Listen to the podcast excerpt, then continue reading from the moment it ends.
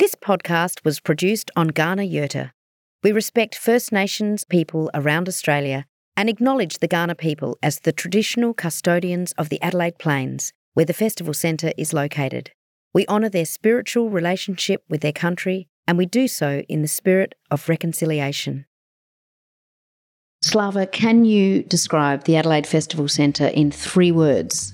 I'd have to say energy, inspiration, and fun. Hey, it's Libby O'Donovan here. Welcome to the First 50 podcast, a 50th anniversary celebration of the Adelaide Festival Centre, the home of performing arts in South Australia. This magical venue, which I have had the delight of performing in over the last 25 years, has housed many historical moments and thousands of incredible artists. The Adelaide International Guitar Festival was founded in 2007 in answer to the renowned New York Guitar Festival and as a way to make the Adelaide Festival Centre the nation's most innovative arts hub. Since then, it's grown to be a globally successful celebration of all things guitar, attracting some of the world's biggest maestros and uncovering some of the most exciting up and coming talent in the industry. And it's all happened under the leadership of one internationally recognised wizard of guitar. This episode's guest is an instrumental prodigy and a master of a wide array of genres. With over 30 studio albums, multiple ARIA wins, and MO awards. Together, in a brightly lit dressing room beside the Space Theatre, we talked about the many moments, people, and memories that have defined this person's career in these halls.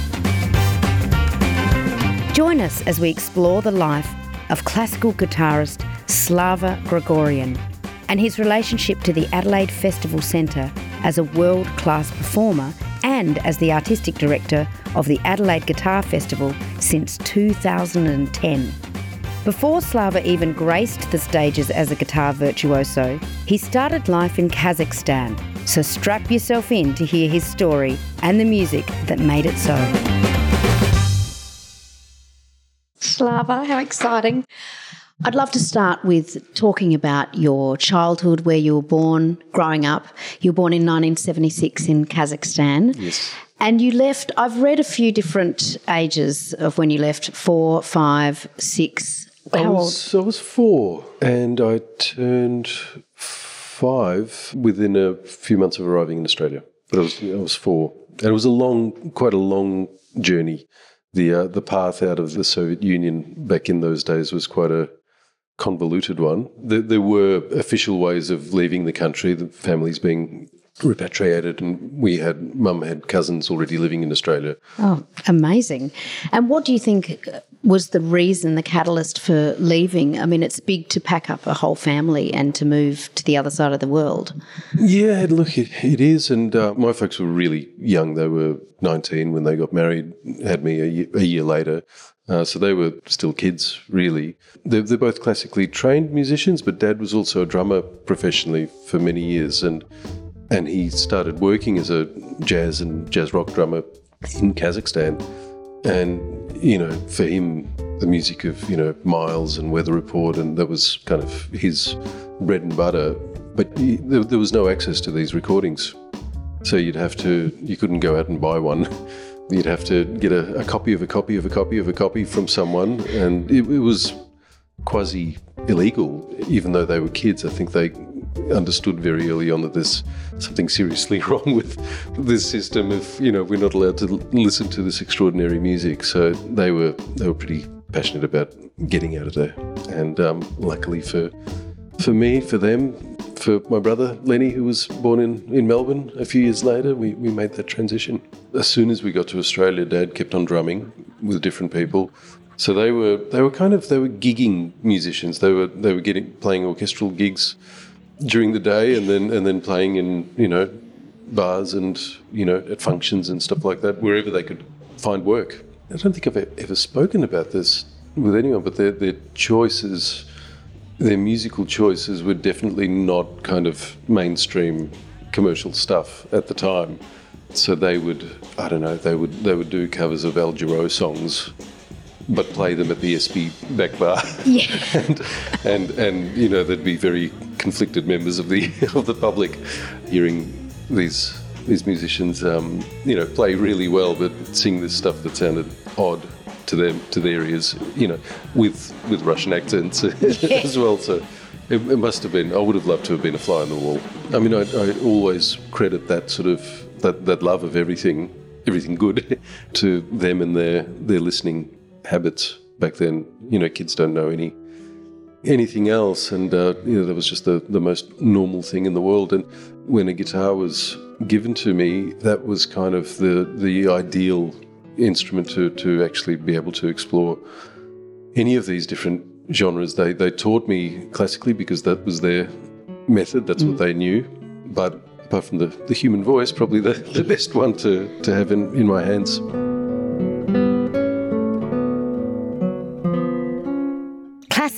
Jazz, Miles Davis, Al Jarreau, drumming, and of course, guitar.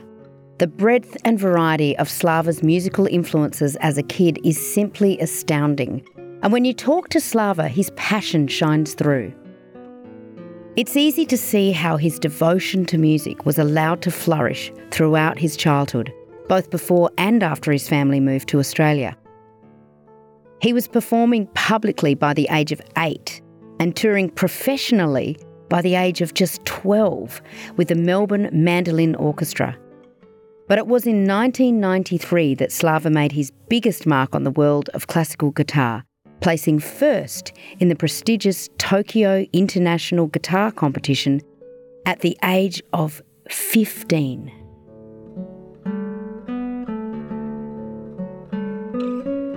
As any musician knows, it takes a lot of dedication and drive to reach these levels. And as we discuss his musical journey, I'm keen to know exactly how Slava's guitar playing became more than just an after school activity.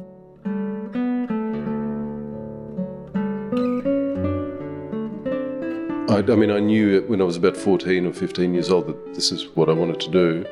And it was because I'd had this sort of professional experience playing with mum and dad. They always, you know, whatever the fee was, they, they split it three ways down the middle. And, you know, I was earning from a, a, gig on a Sunday would would be as much as all my mates who were doing paper rounds all week. And I thought to myself, oh, I, could, I could really do this. What if I had two gigs? But you know, when I actually made that decision in my own head, I knew that if I had enough gigs to survive, to pay for the rent, and I'd be absolutely thrilled and happy. And that was my kind of that was that was the way in. I knew that that would be enough. Anything else has been, and, and anything else is a is a bonus. Yeah. What did an average day or week look like for you back when you were a teenager in terms of you had your life as a performer, gigging with your family? You would have also had school. Mm. You've got a brother that you're kicking about with. And there's general life as a teenager, as you yep. said, and practice, I mm. imagine you would have had to do. What? I did. Look, I, uh, there were bursts, short bursts of very intense practice. And the, the one unusual thing, I guess, about my parents being musicians and giving me this kind of experience in a very roundabout way, but one that I'm, I'm super happy with now when I reflect on it. They were actually incredibly strict about school and academic stuff. So they did they didn't make me feel like they cared about the music so much. That was just fun. That was like a you know let's have fun now. Whereas the schoolwork that that wasn't you know that that had to be as great as possible. Mm. So I was I felt a lot more pressure to do well at school um, and to finish and get into whatever course you know I was potentially going to get into. So you know, academically things were things were very kind of difficult, and I felt I felt that pressure from them. And then you know, when getting ready for for Tokyo, especially around that time, I was playing you know national competitions around Australia as well. I think it was sort of year eight, year nine, year ten at school. Um, that was the toughest kind of balancing period worst part of it was getting up at you know 5 a.m. and doing an hour and a half to two hours before school. That was a bit of a nightmare. Yeah. Which, upon reflection, I'm so happy I did that. Absolutely. So glad I don't have to do that anymore ever again. You know, that was that definitely made a, a really big difference. So I'd, I'd kind of get the bulk of the work done before I went to school, and then in the evening, if I if I got another hour or two in of practice, then that that'd be amazing. You know, so you know, three or four hours of proper practice was probably the the most that I that I did. Every day. Yeah. Yep. That's how you become a, an international sensation on guitar. Just as simple as three or four hours of practice I think ho- honestly, I think you can if you're doing it properly, you can spend less time. You know, the intensity and the the concentration is so key. I'm sure I could do what I was doing in three or four hours back then in about 15 or 20 minutes now. You know, with that with that experience, so that kind of awareness for for young players is so important. I love teaching nowadays, and when I do have contact with players who are sort of on that cusp of doing something really great, and, and they're, they're putting in all these hours, I actually a lot of the time I, I'd say it's way too much. yeah. Like you don't go overboard. You can you need to tighten things up. If you do an hour, but your mind actually does not wander. You know, if you if you're in the moment, thinking about absolutely everything that you're doing, you can you can achieve so much with with so little mm. little effort. Well, not effort, but time. What is it about touring that you love? I mean, you're still mm. doing it now, you're mm. constantly on the road, you've performed all over the world. You must have done so many laps of this incredible planet, and you've performed in some of the biggest and, well, probably the biggest and most revered music halls and in front of thousands of people at a time. What is it about touring that you love? I, I think there's nothing that beats that that that moment, that connection with with a, an actual live audience. As a the guitar was my musical voice, I could never sing, so all of the storytelling happened through the playing. But the importance of that storytelling, I knew from when I started interacting with an audience. I felt that that was the most important thing to that thread, that connection the way an audience follows the your musical ideas. I, I, I knew how important that was, and fell in love with that that feeling. You know, the reaction, the talking to them afterwards, the the learning of new pieces, all, anything was possible. All, you know, the creative possibilities were endless at that particular moment for me. But that didn't last very long because I got incredibly bored with playing on my own. The thing that, that really got to me, so when, when I was 18 and started playing on my own, that's pretty much what I did for the next sort of four years professionally. And, you know, traveling on your own, I never, you know, at that time, I, I never had a, a, manager or an agent that went with me or a, there was no gear, it was just me and a guitar. you know, it was just the same thing every night. I loved the audiences, but I, I, I got very kind of tired of playing playing the same pieces in the same way. I felt lonely. Hmm. It was around about that time when I was 22. I decided to move back to Australia after living in the UK for, for about four years, and Lenny would have been about 14 at the time. And in the years that I was away, he turned into a really great player. And I think I, I think it was in 1998. I had some shows in Melbourne, some solo shows, and I got invited him up for about 10 or 15 minutes towards the end of this program. And everything fell into place with, with that duo. And I mean, I, I knew I wanted to do that with him forever. And I think, I mean, he, he loved, obviously loved music very much. He also saw a, a very kind of, I think he gave up on school immediately Yes. that, that day. And, you know, we've been, we've been doing it constantly ever since. I think I've been amazingly lucky to, to have working relationships with loved ones, but I do, I love playing with anyone. Mm. I love making music with other people. I love the, that communication that happens, that, that sort of spark that makes every performance completely different. and you love improvising and you love, as you say, creating music, and that is something that you can do with other people. Is it your favourite kind of music making to be improvising or to be creating music that's not necessarily so set as classical music? I, I love both.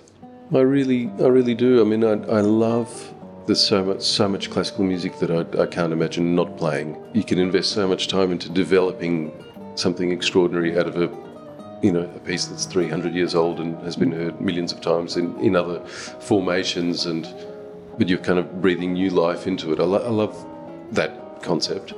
I love the spontaneity that you can bring into very set music like that, but you know, difference in tempo, in phrasing, in tone, like all that stuff. I, I, I love it when, it when some of those things aren't worked out and you, you leave it to the to the moment. That's a lot of fun. I really love, you know, so much new music that, that we're either writing or have had written for us, which includes set forms and improvised forms, so a combination of, mm. of both. And of course, you know, the odd time where, where you don't know what you're doing next and you're just improvising. You know, for me, really, it's a happy combination yeah. of all those three is, is perfect.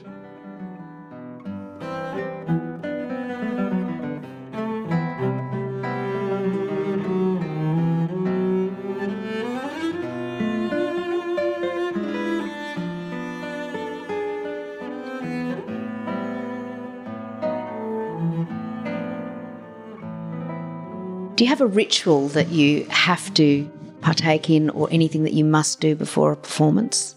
The only ritual which I actually do nowadays without even thinking about it is before I play, when I first go out on stage, I usually I pull my ear.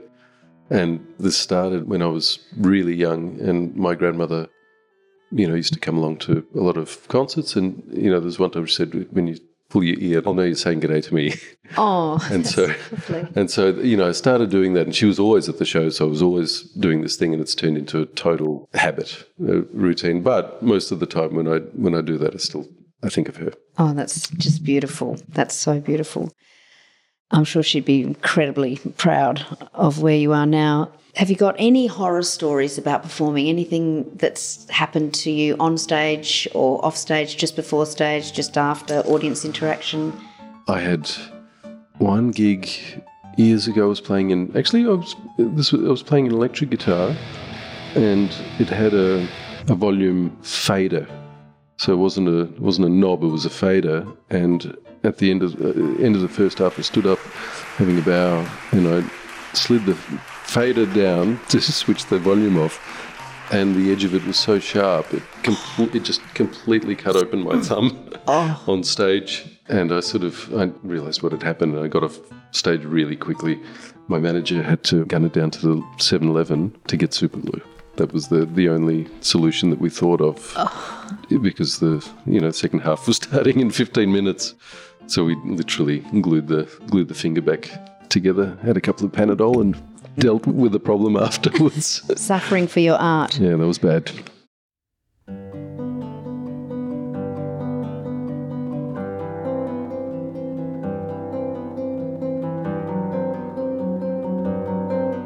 One of the things I love about Slava's story is just how much of it revolves around operating outside the boundaries, beyond the hours and hours of practice it took for him to become a master of his craft. Slava makes time to have fun, to play with his music, try new things, and break a few rules along the way.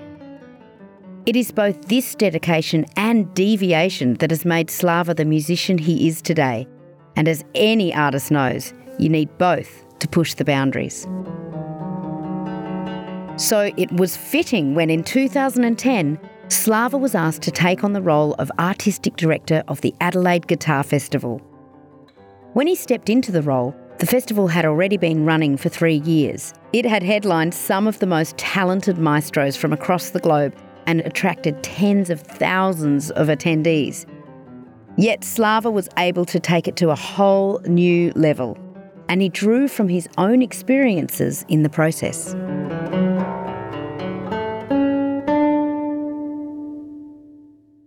In terms of the Adelaide Festival Centre, have you got any favourite memories, like specific memories of yourself playing here? I do. I mean, uh, many of them. you know, really, there have been so many amazing moments where I've been pinching myself. First time playing with the Adelaide Symphony here. Oh, actually, that was that was the guitar festival in two thousand and eight, and played a, a piece by Nigel Westlake, Antarctica, which is one of my favourite pieces that no one ever programs, but Guitar Festival did it, you know, and doing that the first time around. I've, since then, I've done it a few times with, with ASO, but that first time was an incredibly special feeling. But I have to go back to the my very first appearance here, which was one of my really big breaks that happened that year. Was I was asked to fill in for someone on a huge tour. I think I had about a week's notice. It was called the, the Great Guitars Tour. Paco Peña, Leo Kottke, and Pepe Romero. So flamenco, blues, and classical guitarists were, were traveling together. And Pepe Romero, the, the classical one of those three, pulled out because his, his father was very ill. And the promoter, Clifford Hocking, who, you know, was such a an amazing old school impresario, and I'd met him before. He was sort of I hadn't done anything with him, but he, he definitely knew of me. He invited me to into Pepe's shoes. It was completely unbelievable to me because I'd gone from playing little, you know, little churches, little music societies, community halls to to the festival theatre stage literally overnight. It was the I think it was the third show of the tour. We played in Darwin, Alice Springs, and the third stop was was Adelaide. So this was, you know, the first huge stage on that tour and it was it was completely terrifying and and amazing. I remember, you know, meeting um, some audience members afterwards, and there was, I think it was one of the one of the first moments I, I, felt a, you know, really true kind of artistic buzz, a high. Yeah, I'll never be able to forget that. A pivotal moment mm, in your mm, career. Absolutely. How fabulous for you to spend so much time here now, such a big moment in your career that has mm. happened here at the Festival Centre. And do you have a favourite venue here at the Festival Centre that you like to personally play in or has a special place in your heart from an experience you've had here? Mm. Oh, I actually, uh, I think that the best atmosphere that I've experienced here would have been in the Space Theatre when it's when it's set up as a as a club, and you have a you know quite a big stage along one of the the long sides, and you know seating that's flexible so it can be cabaret seating or rows of chairs. With that configuration at a, a few of the festivals, we've had the most some of the most spectacular nights where you can you can do anything. You know, I remember I think it was 2010, my first festival. We, we, we had that configuration. We had some amazing shows in there.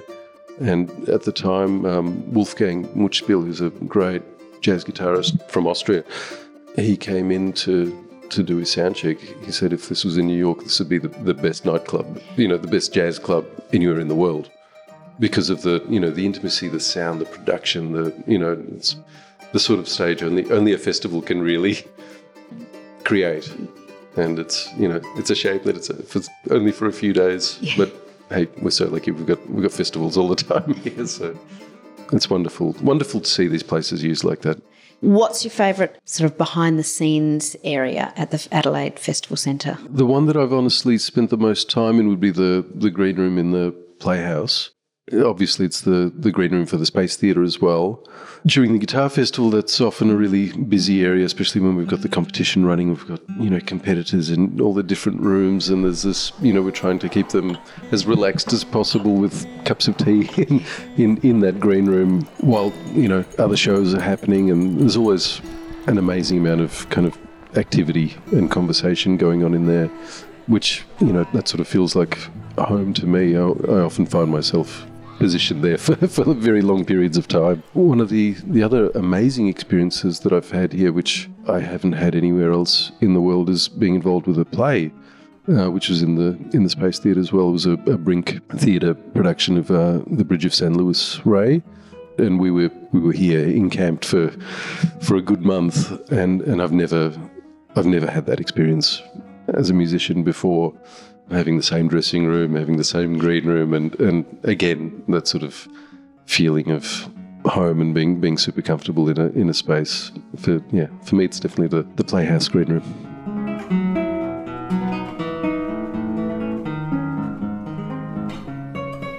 Under Slava's leadership, the Adelaide Guitar Festival has gone from strength to strength, drawing the attention of music lovers worldwide. In fact, This is not the first time Slava's running of the festival has come up in conversation. Here's what the CEO of the Adelaide Festival Centre, Douglas Gautier, had to say. Slava Grigoryan, having somebody like that who focuses a festival of that nature but brings people to perform with him who would never come to the city is truly a joy.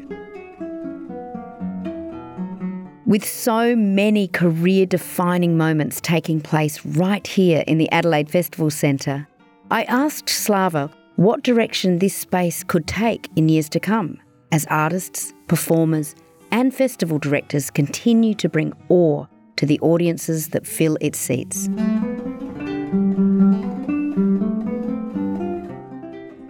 How fabulous for you to be able to spend so much time here now, such a big moment in your career that has mm. happened here at the Festival Centre. I mean, we've had the first 50 years of the Adelaide Festival Centre. Where do you feel this Festival Centre will continue uh, in the next 50 and how, how do you think that's going to look? Look, I, I think it, it has to it has to continue being at the forefront of all cultural activity. I mean, it's doing that already. You know, so art that's accessible to to everyone, art that's interesting to to everyone. You know, with a lot of these sort of stylistic borders, obviously, have been smashed and broken down years ago. So we don't we don't have to do a lot of that. Um, but you know, continuing to do that is is really important for for all of us in the arts. We need to prepare the the next generations for a lifetime of, of being really into, you know, music and theatre and dance and finding new ways of attracting kids, young people who haven't experienced this is, is incredibly important because they're, they're definitely the, you know, they're the future. And it's much harder to get their attention these days because they've got everything at their fingertips. So that's probably the, the biggest challenge, finding, finding ways of, you know, getting getting the younger generation, especially kids, into into these venues and infecting them yeah. with a with a love for, for the arts. Beautiful, Slava. Thank oh, you. Thank you. I love it. Love it. Could talk to you forever.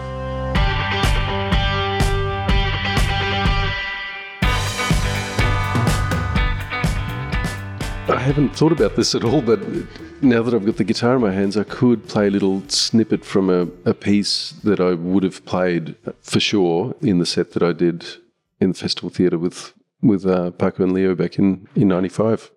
This is a, a, piece called La Torre Bermeja, which means the uh, the Crimson Tower by Albéniz.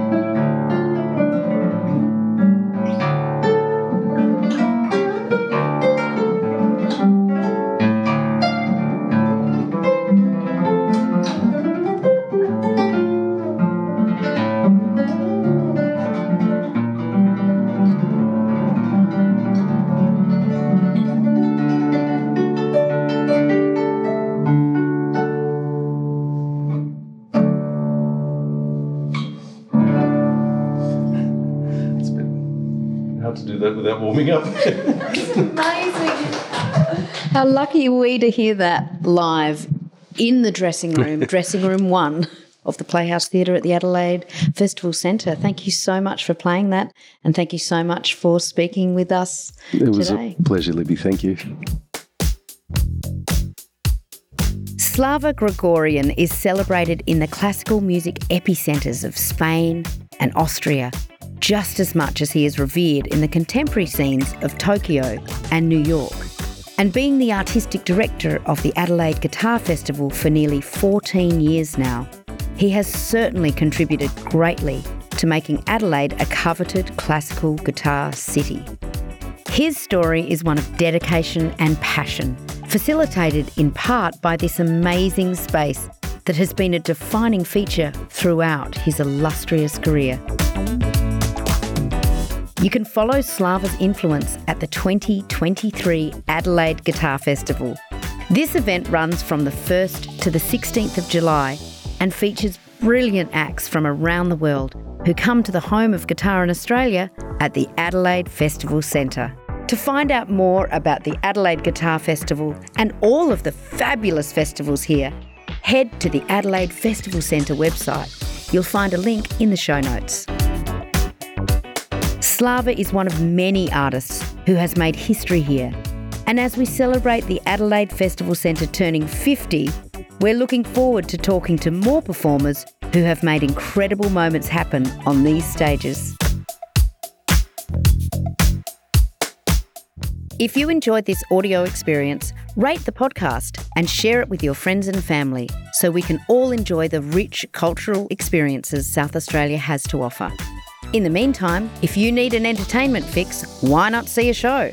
You can find out what fantastic performances are currently showing on the Adelaide Festival Centre website and social media. Search Adelaide Festival Centre or follow the links in the episode description.